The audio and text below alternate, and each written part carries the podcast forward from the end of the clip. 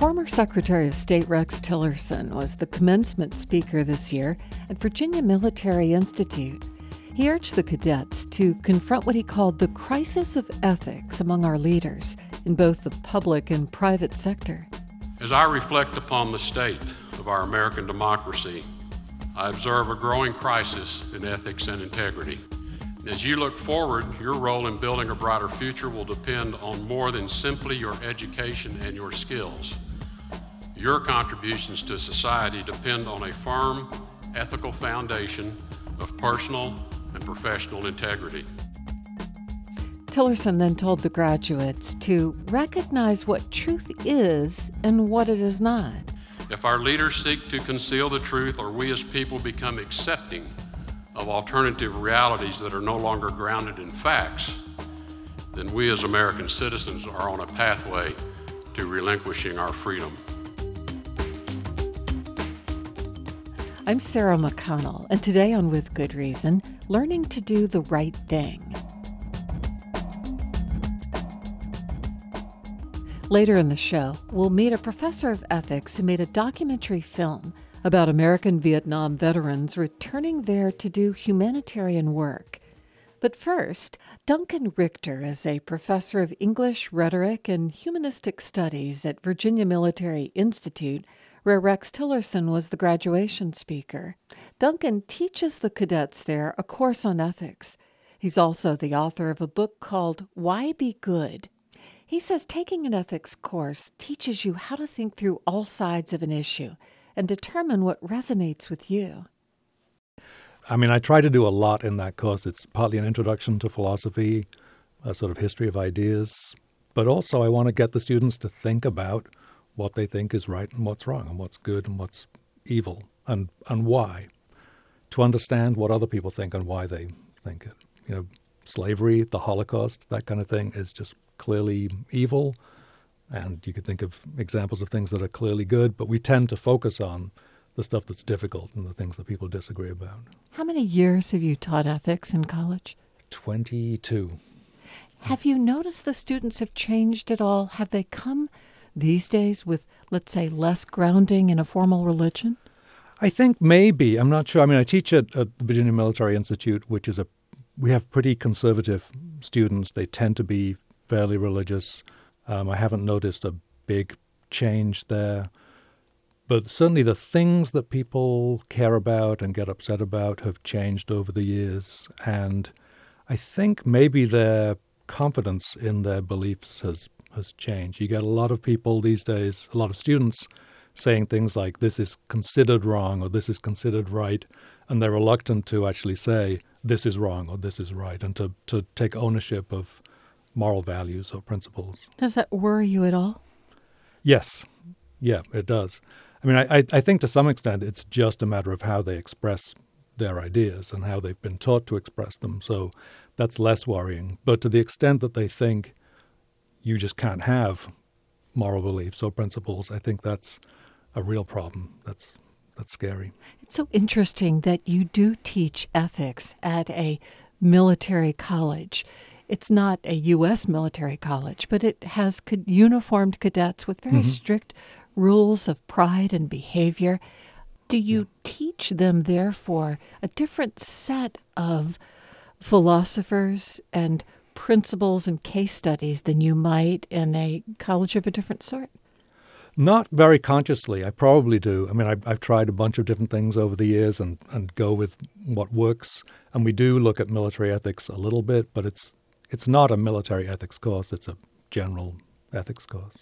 There's also something called an ethics bowl where colleges come together once a year and compete with each other. How do you win an ethics right. bowl? Well, not by being saintly. It's it's more like a sort of debate. You get sent a couple of months in advance 15 cases to study, and then when you get to the competition, you're give you're told which case it is, and you're given a specific question about it, and you then only have a couple of minutes to get your answer to that question ready.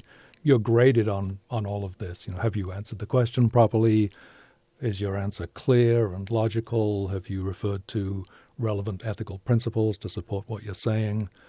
Do you show that you understand different points of view? That that kind of thing. receiving the cases at the beginning, is, especially this year, was great because there were 15 of them, and they were really, if you'd studied them, you would know what was going on in the world. I mean, there were things like questions about free speech and political correctness, environmental protection and issues. One was about a professor who I think had dressed in blackface at a Halloween party. Should that be allowed? Should that not be allowed? Is it a free speech issue? What are the limits of when is it okay to limit a professor's speech in order to avoid offense to students? And then another question we had was about should Facebook, for example, use censorship to limit fake news or to shut down fake news? You know, our politics are so galvanized now. Do you sense a heightened level of debate, conversation, and engagement in your classes because of the political divide we're in? I think it's it's the other way around. Actually, I think people are a little bit. This may be specific to VMI rather than anywhere else, but the cadets all live, you know, in the same barracks. They all have to live together. They all have to get along, and anything very controversial, they're likely to try to avoid talking about it. And I think even at a place where we have, you know, a lot of conservative students, a lot of Republicans, they know that opinions about Trump are, are quite divided, um, and I think they're wary of, of causing conflict. Where do the students seem most engaged in your class? What sorts of ideas seem to most capture their fancy? Well, that that's one of the things that's changed over the years. I mean, abortion used to be huge. I used to teach for about two weeks arguments for and against abortion. I quickly learned that the first day I just had to not really try to teach anything because after about five minutes of class, somebody would say something and it would just set off this big argument. And for the next hour, you'd have people arguing back and forth. And I just had to let that happen. And then the second class, we could actually think more calmly about it. That doesn't happen anymore. That just doesn't seem to be such a hot button topic. What I find these days really gets them interested is things that you wouldn't expect them to to be so interested in. So, for example, I teach a religion course, and we had a very lively class about an attempt to prove the existence of God. It's called the ontological argument. It's very technical, but it's very short, and people are always convinced it must be wrong. But they, yeah, they spent about an hour trying to explain why it's wrong and, and offering different suggestions to that. Don't you love that they're so engaged? It was great. Yes, yes. That's one of those classes you, you dream about having.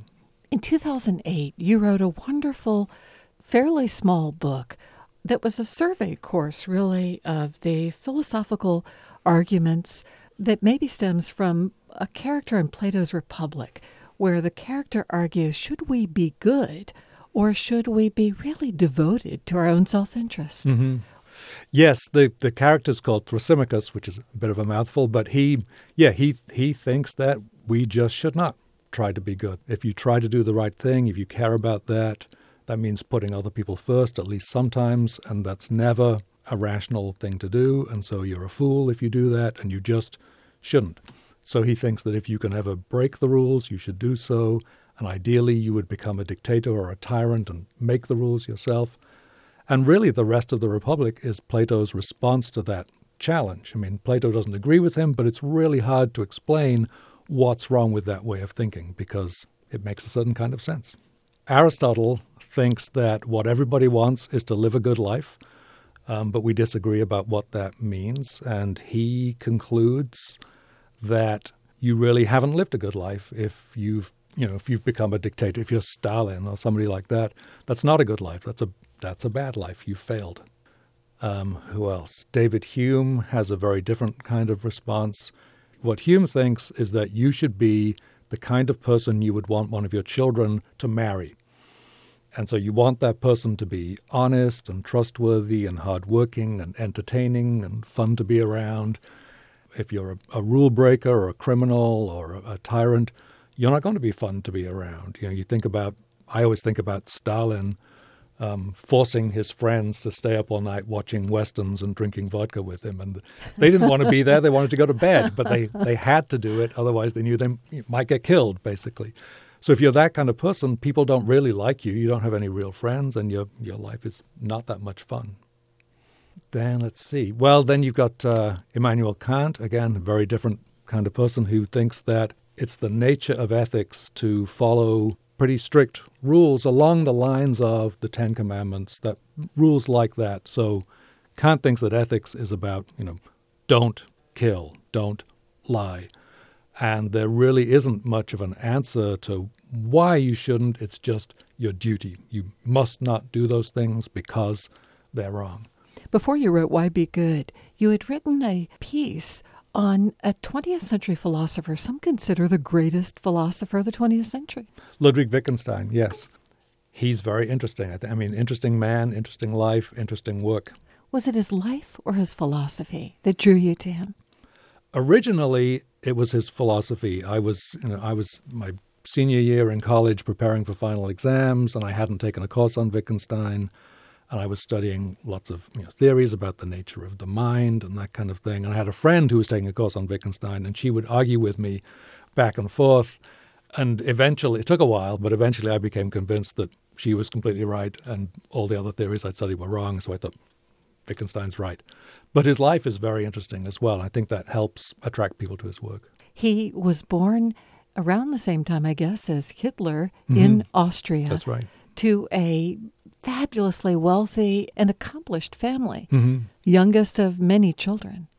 Yes, that's right. They were very, very rich. I mean, so it would be like Bill Gates's son or someone like that. The youngest son of an extremely wealthy family grew up in a very cultured household. They had composers coming to their house. I mean, their house was called, I think, the Wittgenstein Palace. He had um, a brother who was a concert pianist? Yeah, very accomplished, very talented, very talented family. Um, but he he became convinced that all that wealth was a bad thing, and so he gave it away.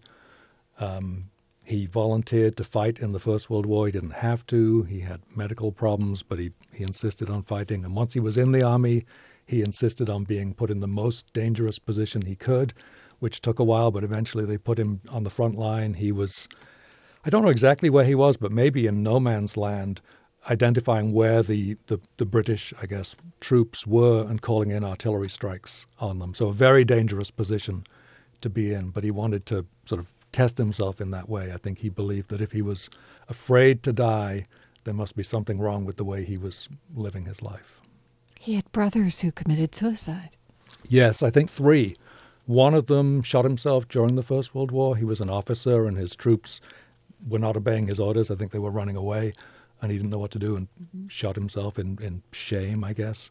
One of them wanted to be an actor, I believe, and his father didn't approve.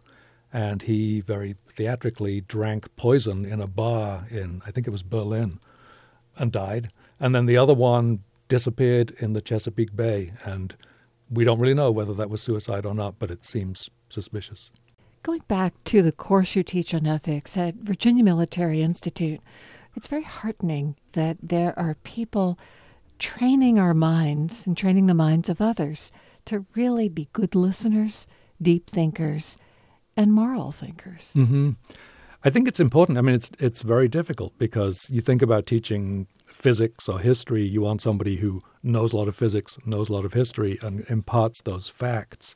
When it comes to ethics, I think we might think there are no facts, or, or who's to say which person knows those facts we tend to focus so much on the gray areas that we forget that some things really are black and white. You know, the Nazis really were evil. Um, slavery really is evil. Torture really is evil. I think it's important to remind people about those things that we all know, but we might forget about, especially when we focus on the more difficult or controversial issues. It's also important to realize that not every academic course is filling people's heads with facts. It's getting people to think and helping them understand each other, to read, to listen, to develop their own ideas as well. Duncan Richter, thank you for sharing your insights with me on With Good Reason. Thank you. Thank you very much.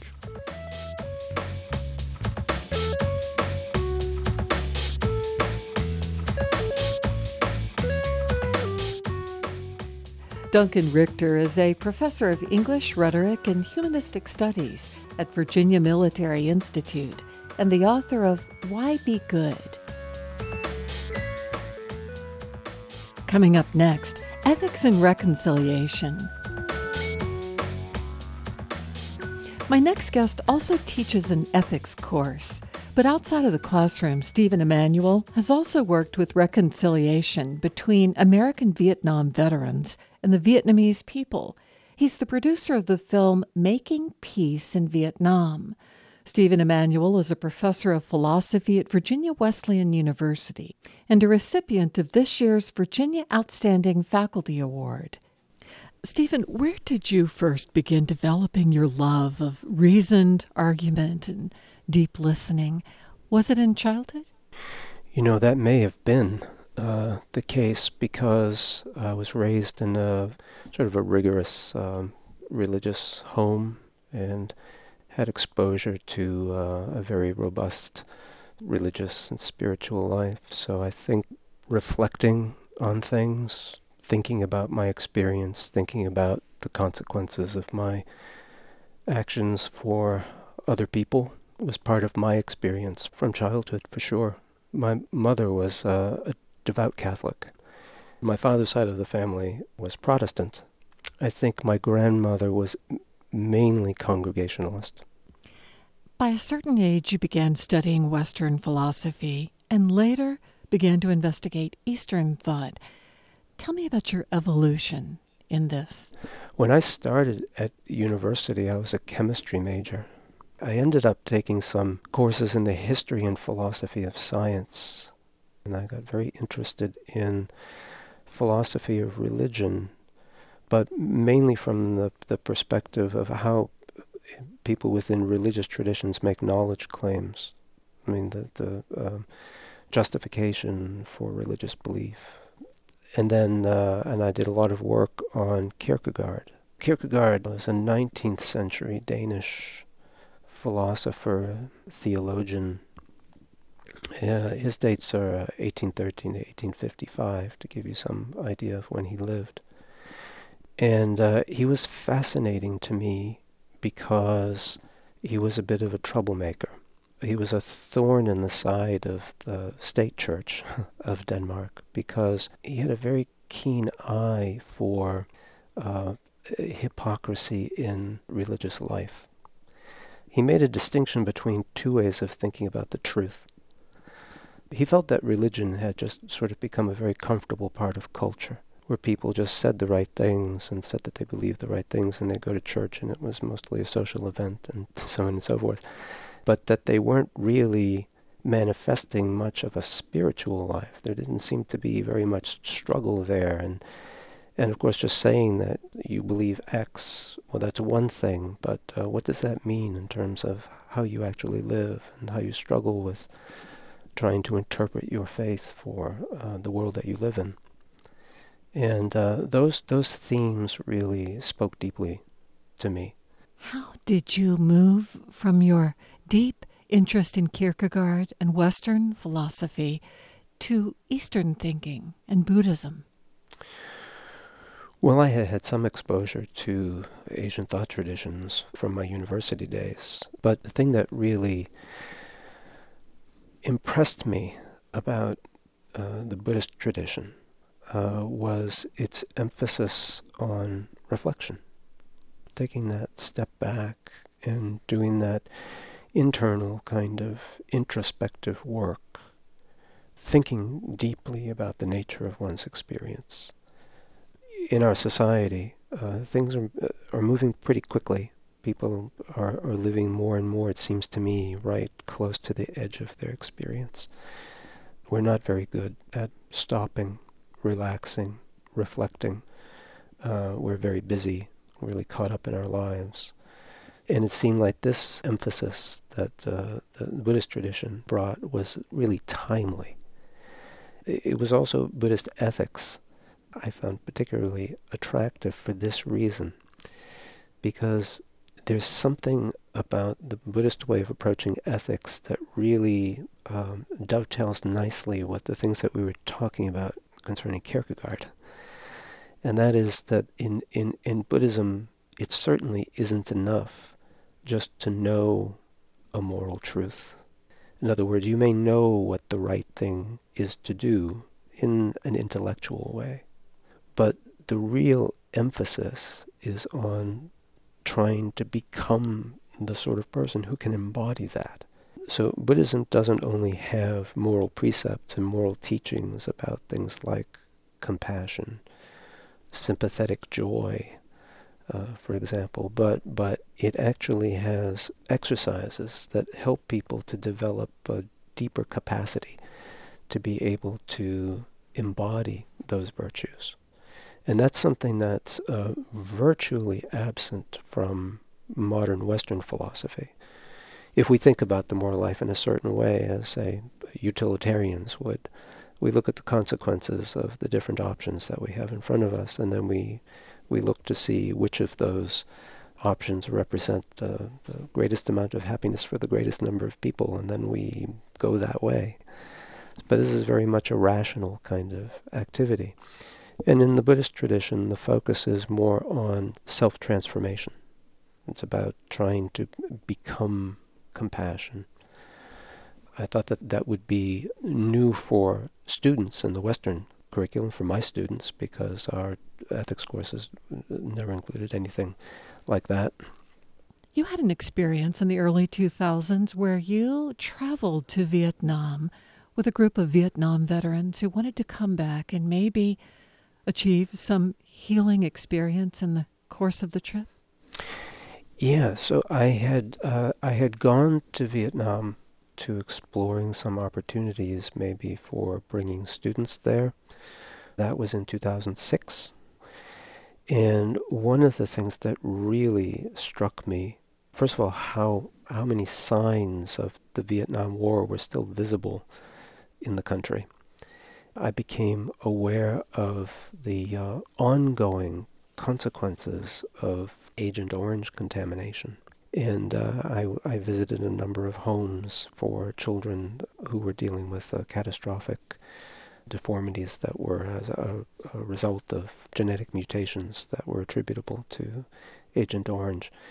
I had no idea the country was still feeling so much, you know, the legacy of that war. So that was a very stunning thing. And I also met some American Vietnam veterans doing humanitarian work. Mm. They had returned for the, the purpose of uh, trying to find their own kind of uh, healing. And they ended up getting involved in humanitarian projects designed to address some of these lingering problems. And that really spoke deeply to me. So I ended up going back, and between 2006 and 2008, I took two groups of students to participate in uh, aspects of this uh, research project, which became a, a feature-length documentary project, actually. And uh, and we followed veterans who were involved in cleaning up unexploded ordnance, veterans who were involved in uh, reaching out to families that were affected by birth defects, uh, children having some families actually have children uh, in which all of them are afflicted by one kind of birth defect or another related to Agent Orange. The dioxin levels in the blood of people who live in some of these areas, especially in areas where they're eating fish from local waterways, where a lot of dioxin fell during the war, are highly elevated. The problem with dioxin is that it, it doesn't just disappear. It gets into fatty tissues and, and it causes genetic mutations, and these can go on. We don't actually know for how many generations because um, it hasn't uh, run its course fully yet, as far as we know. Did you have a chance to deepen your understanding of Buddhism while you were there? I did. I interviewed Thich Nhat Hanh, who is a, a very uh, well known uh, Zen Buddhist uh, teacher and author, who was active in Vietnam during the war with other monks and nuns, uh, you know, tending to the children who had been injured, and many of the vets that I had encountered had gotten involved in Buddhist meditation practice as part of their own healing process. So I contacted Thich Nhat Hanh if I could interview him about his work during the war, and he agreed if I traveled with him back there on a three week retreat that he had uh, planned This was the second of two visits back to Vietnam that um, that he had made after a, about four deca- decades of exile. He was not in He- Vietnam? Oh no, he was exiled from Vietnam during the war and uh, ended up in France, where he still lives. Uh, he started a, a monastic community there called Plum Village in France. Um, and so when he left, of course, the relations weren't very good between him and the and the government. We actually went back to the temple where he was ordained as a as a boy.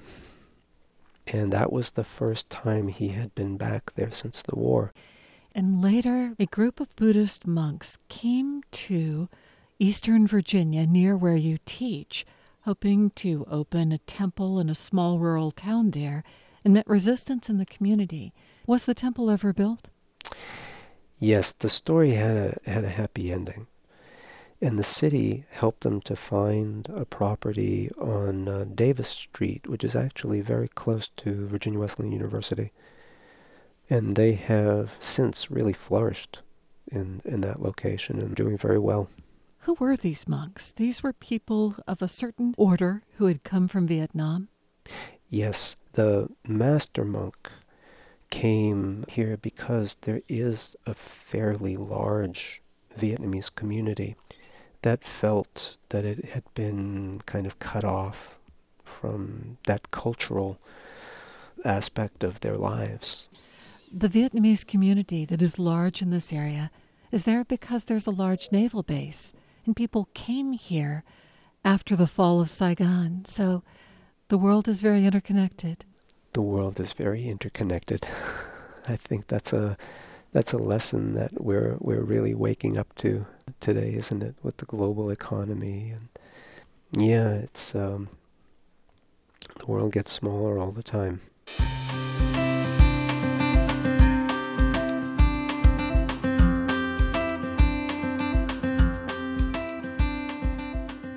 Stephen Emmanuel is a professor of philosophy at Virginia Wesleyan University and a recipient of this year's Virginia Outstanding Faculty Award.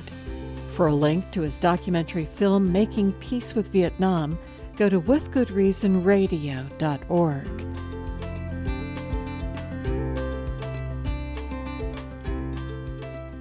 This is With Good Reason. We'll be right back.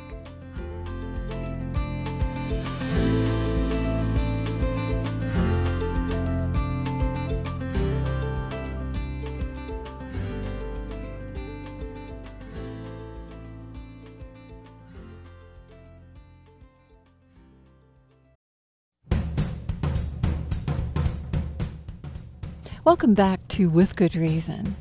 In 2016, Duke basketball player Grayson Allen was suspended after several cases of what looked to be intentional tripping. Allen, hard fall. Then Allen tripped him. Spalding, yeah, Spalding. And Rick Pitino up off the bench saying he was tripped, but no call there. Spalding went down hard. And I, it, The commentators have the same conversation as every single person sitting on their couch at home. Was it intentional? but who knows? I mean, They think it probably was, but they're not sure. I thought it was done purposely.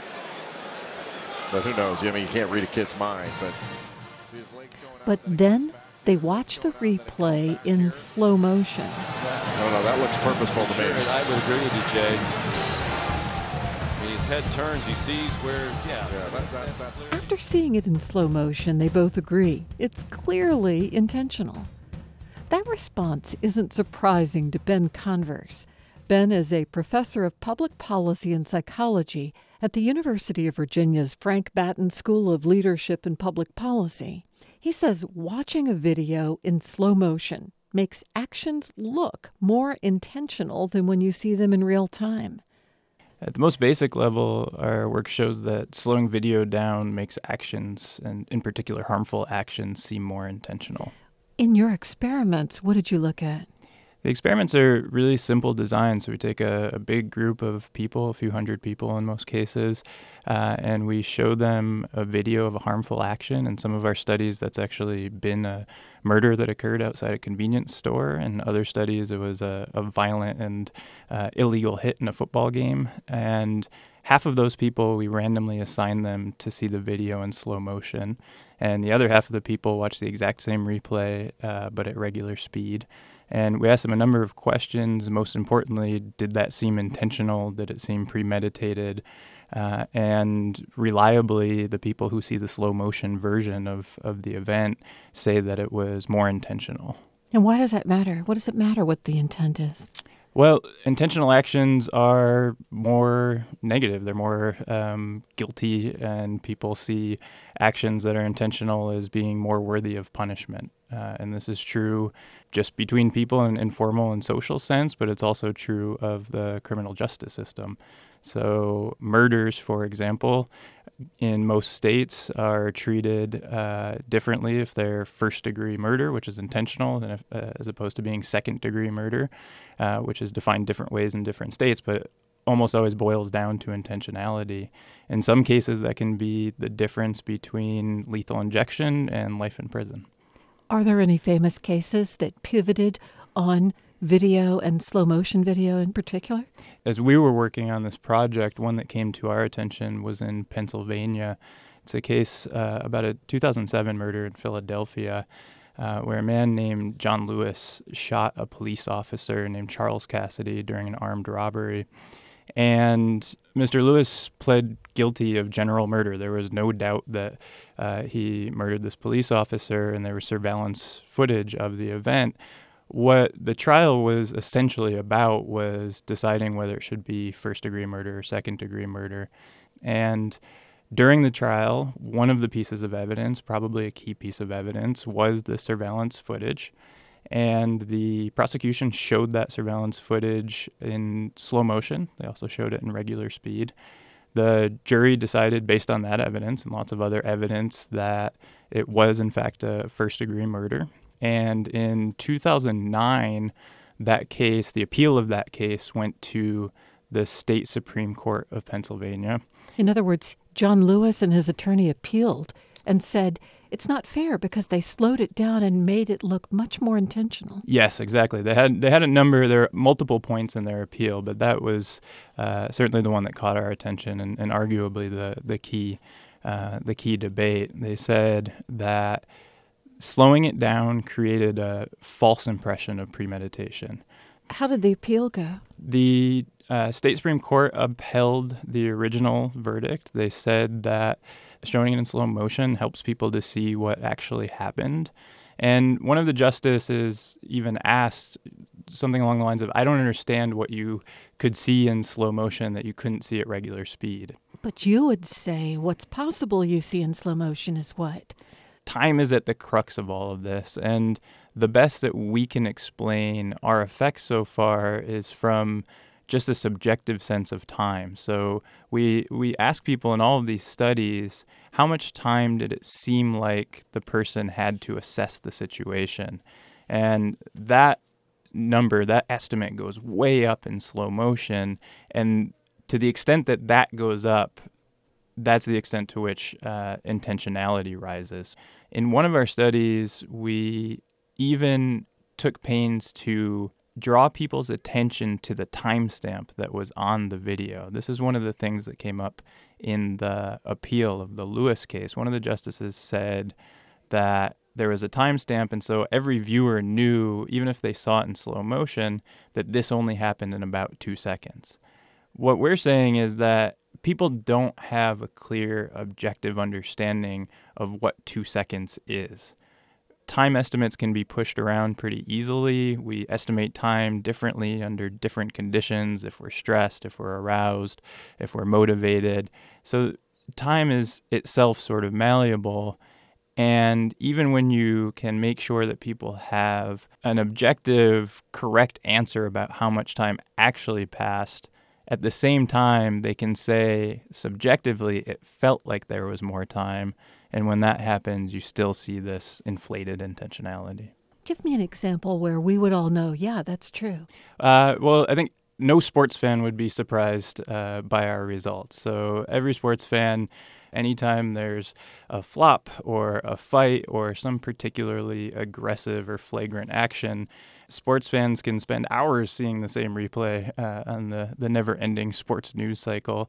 And sports fans know that it just looks more intentional when you see it that slow. Did you see the footage of the tripping incident by the Duke University player Grayson Allen? Yep looks more intentional in slow motion. Does it look too intentional in slow motion?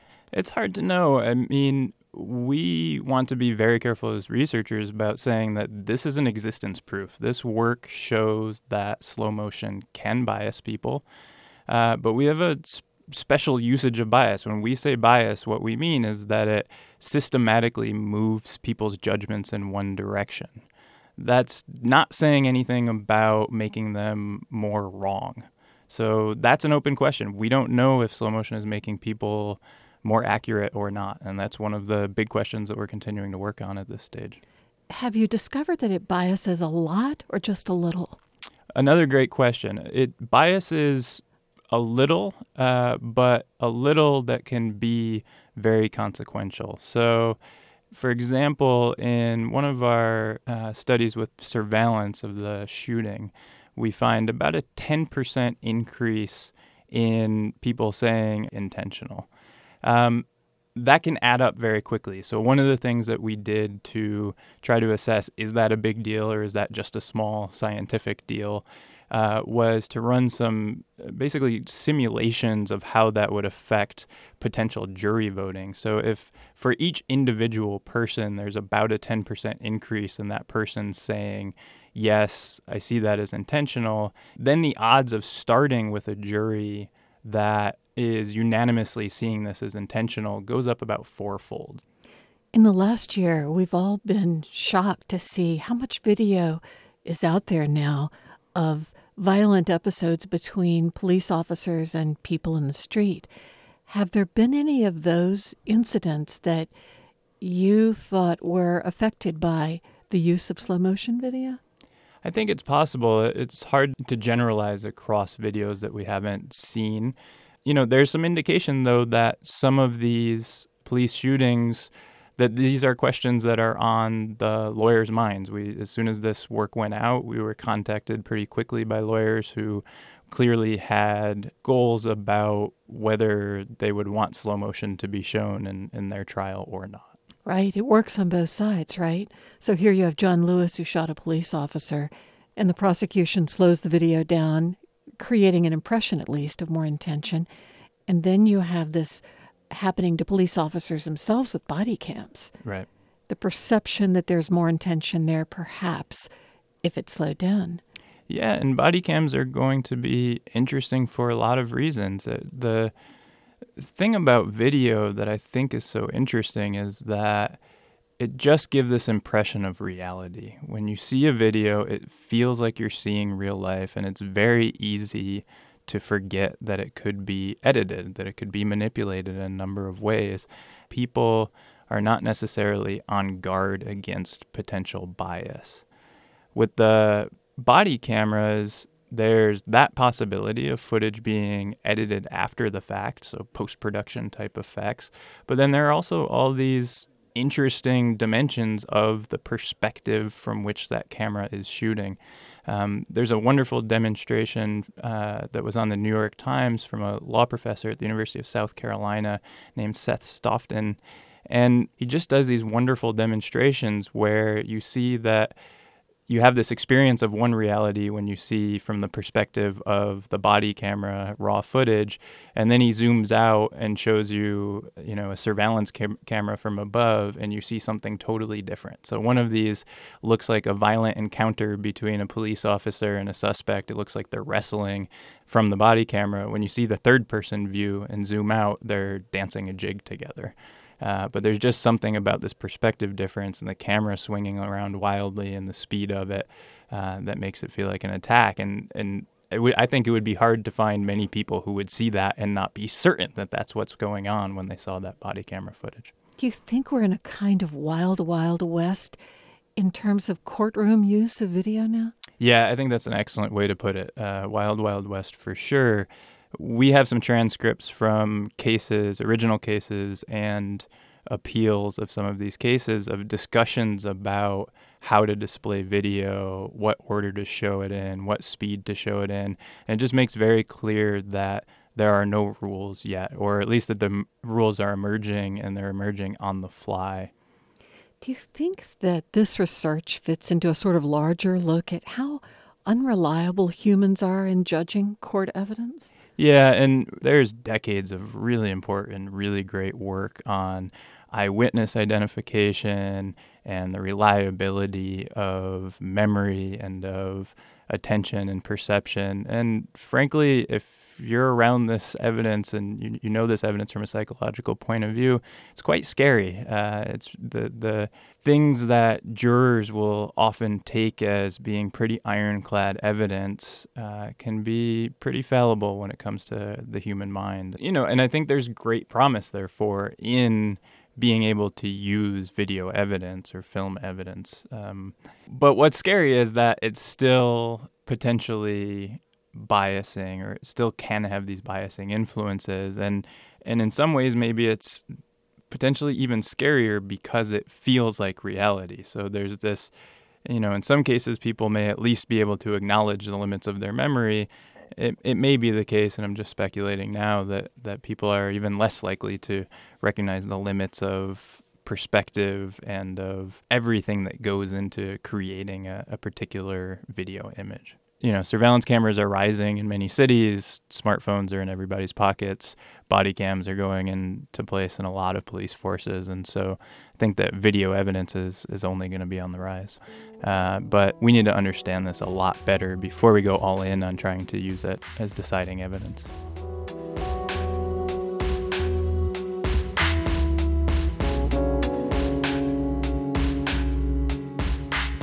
Converse is a professor of public policy and psychology at the University of Virginia's Frank Batten School of Leadership and Public Policy.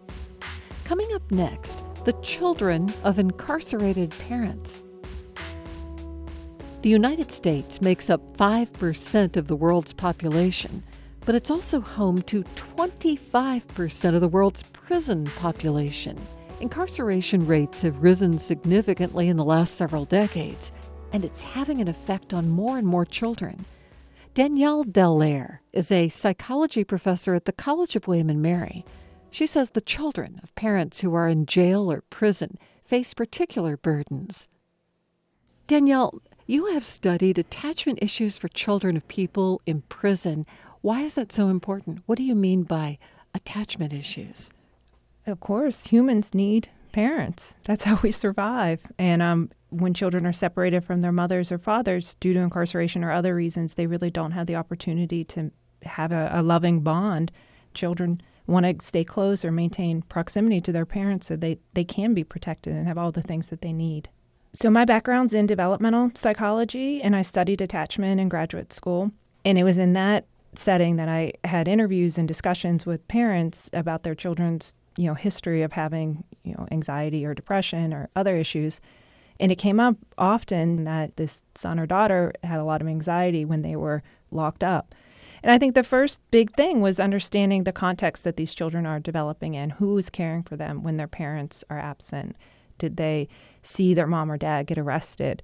Did they um, see criminal activity in their home? Are they now separated from a brother or sister because the same caregiver can't care for all the siblings that they might have? So that's what we've really been kind of digging out not just is it the parents incarcerated, but what happened because of that incarceration. And, and that'll give you a lot of clues into who is who might need some extra support. How widespread is the problem? How many children of incarcerated parents are there? That's a great question. We don't really know. Prisons don't routinely track that information. We have some good estimates in the federal and state prisons. It's estimated that there's about 1.7 million children whose parent is incarcerated but that doesn't include jails, and there's really not a good estimate from jails. So we say 2.7 million. I don't know if that's right. So when it comes to the very young children, newborns and babies, are there actual psychological deficits when they're separated from their mothers or fathers? Well, thinking about newborns, they're less likely to receive important nutrients that could come from being breastfed from their mother because the mom's going to be going back to jail, and we see lower rates of breastfeeding amongst that group. And we do see higher levels of disorganized attachment in some instances and insecure attachment as well. What about slightly older children? What do you notice with them? With children in middle childhood, we've seen, I think, remarkably a lot of resilience. I'm always impressed by just how well these children are doing given what they're facing. Do you think it makes a difference whether it is the mother who's in prison or the father? Yes, absolutely. Um, when children's mother goes to jail or prison, they're often losing a primary caregiver and attachment figure for them. There's often more disruptions in their lives. Some of the research that we've done has even looked at um, differences between when mom and dad go to prison and then youth's own uh, likelihood for offending. And it's higher for young adults whose mother was incarcerated than their father was incarcerated. What are you focusing on with the studies that you have done with children and drawings? What were you trying to discover? You had one girl in particular who had startled you. Yeah, so that was a study looking at attachment through the attachment drawing procedure. So we asked children to draw a picture of their family, and we had some children participate whose mom or dad was incarcerated. This child had an incarcerated mother, and she was living with her grandmother, and she you know, it was definitely a more disturbing image that we saw that this young seven or eight years old girl drew of a family. And, and when she described the drawing, she said that this is this is my grandmom's house and it's burning down and we're jumping out the window. And you know, it was really heartbreaking to hear that. Um, you know, I don't know if her grandmother or mother or somebody's house had actually burned down recently. I just know that when she went to draw her family, it really was fragmented for her, and I suspect that maybe she felt somewhat fragmented when she thought about, well, who is my family? You did another study looking at how teachers interact with children whose parents are incarcerated. What did they describe? Yeah, so that was a two part study. And in the first part, we talked to teachers about their experiences with children with incarcerated parents and um, how they really want to be sensitive and they want to help. And again, sometimes they just they don't know it, what's going on in the family. So, you know, before Mother's Day or Father's Day or some other holiday, they might do something for the children to have something to give the parent. And if they don't know that child's mother or father is incarcerated, that could cause some anxiety, depression, sadness when, when going through that kind of activity. And the other thing the teachers noted is that some of their colleagues were not very supportive. And that really spurred the second study that we did in looking at would knowing that a mother or father is incarcerated, would that lower teachers' expectations for a child? And for the most part, the answer was no, but there was one instance where it looked like perhaps that teachers' expectations for success for, for some children might be lower. What do you think individuals can do best to help children in these situations? I think it's important to see the child for for who they are, and in not just that they have an incarcerated parent, um, but to not define or limit the child because their mother or father is incarcerated. That's one one thing in their life. Some human rights advocates have called imprisonment of parents the greatest threat to child well-being in the U.S. Do you think that that's an exaggeration? I don't think so. I really don't. I think in some communities you've got generations of individuals who have been incarcerated. They had incarcerated parents, and you know, you you they don't know what it might be like to have a father, and then they don't know what it's like to be a father or a mother in some instances, and so it's really hard to engage in supportive, loving parenting if you don't have role models around. And there are some communities in the United States where, for young men in particular, they're more likely to go to jail or to prison than on in school. And I think that's a tremendous disservice. What are some of the things children go through that the rest of us might not think about when their parent goes to jail?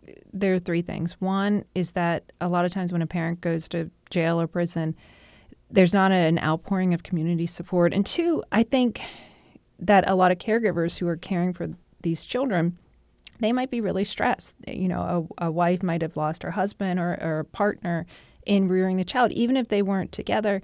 And then, third, I think these children maybe don't have a, the right words to help them process their feelings. For instance, we see children go visit with their incarcerated parent, and when they leave, they might act out more because I think at what heart, what's at the heart of it for a lot of children who want to stay connected to their incarcerated parent is that they miss that incarcerated parent and they worry about them and they want them back. We saw that in our, our teacher study that, you know, after a weekend, especially a weekend where they had visited with the parent, you know, sometimes the children just seem more depressed, more angry, just not quite themselves the facilities could have more child friendly visitation for sure. And, you know, allowing reasonable contact would I probably do wonders, right? Allowing a child to hug a parent, you know, that that seems so natural. It's it's very unnatural to not be able to hug somebody who you love, who you've missed, who you want to reach out to.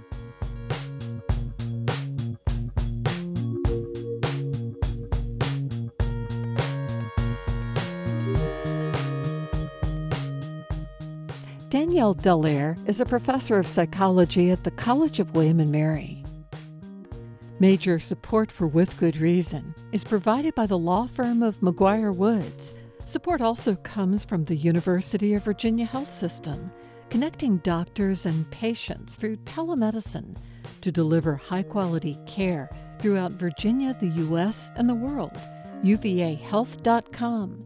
Support also comes from Smithfield a global food company committed to providing food in a responsible way so consumers can share meals and memories with family and friends. SmithfieldFoods.com. With Good Reason is produced in Charlottesville by Virginia Humanities. Our production team is Allison Quantz, Elliot Majerczyk, Kelly Libby, Cass Adair, and Allison Byrne. Jeannie Palin handles listener services and our interns are Georgiana Reed and Emily Hayes. Special thanks this week to Victor Bowen at WHRV. For the podcast, go to iTunes or to withgoodreasonradio.org. I'm Sarah McConnell. Thanks for listening.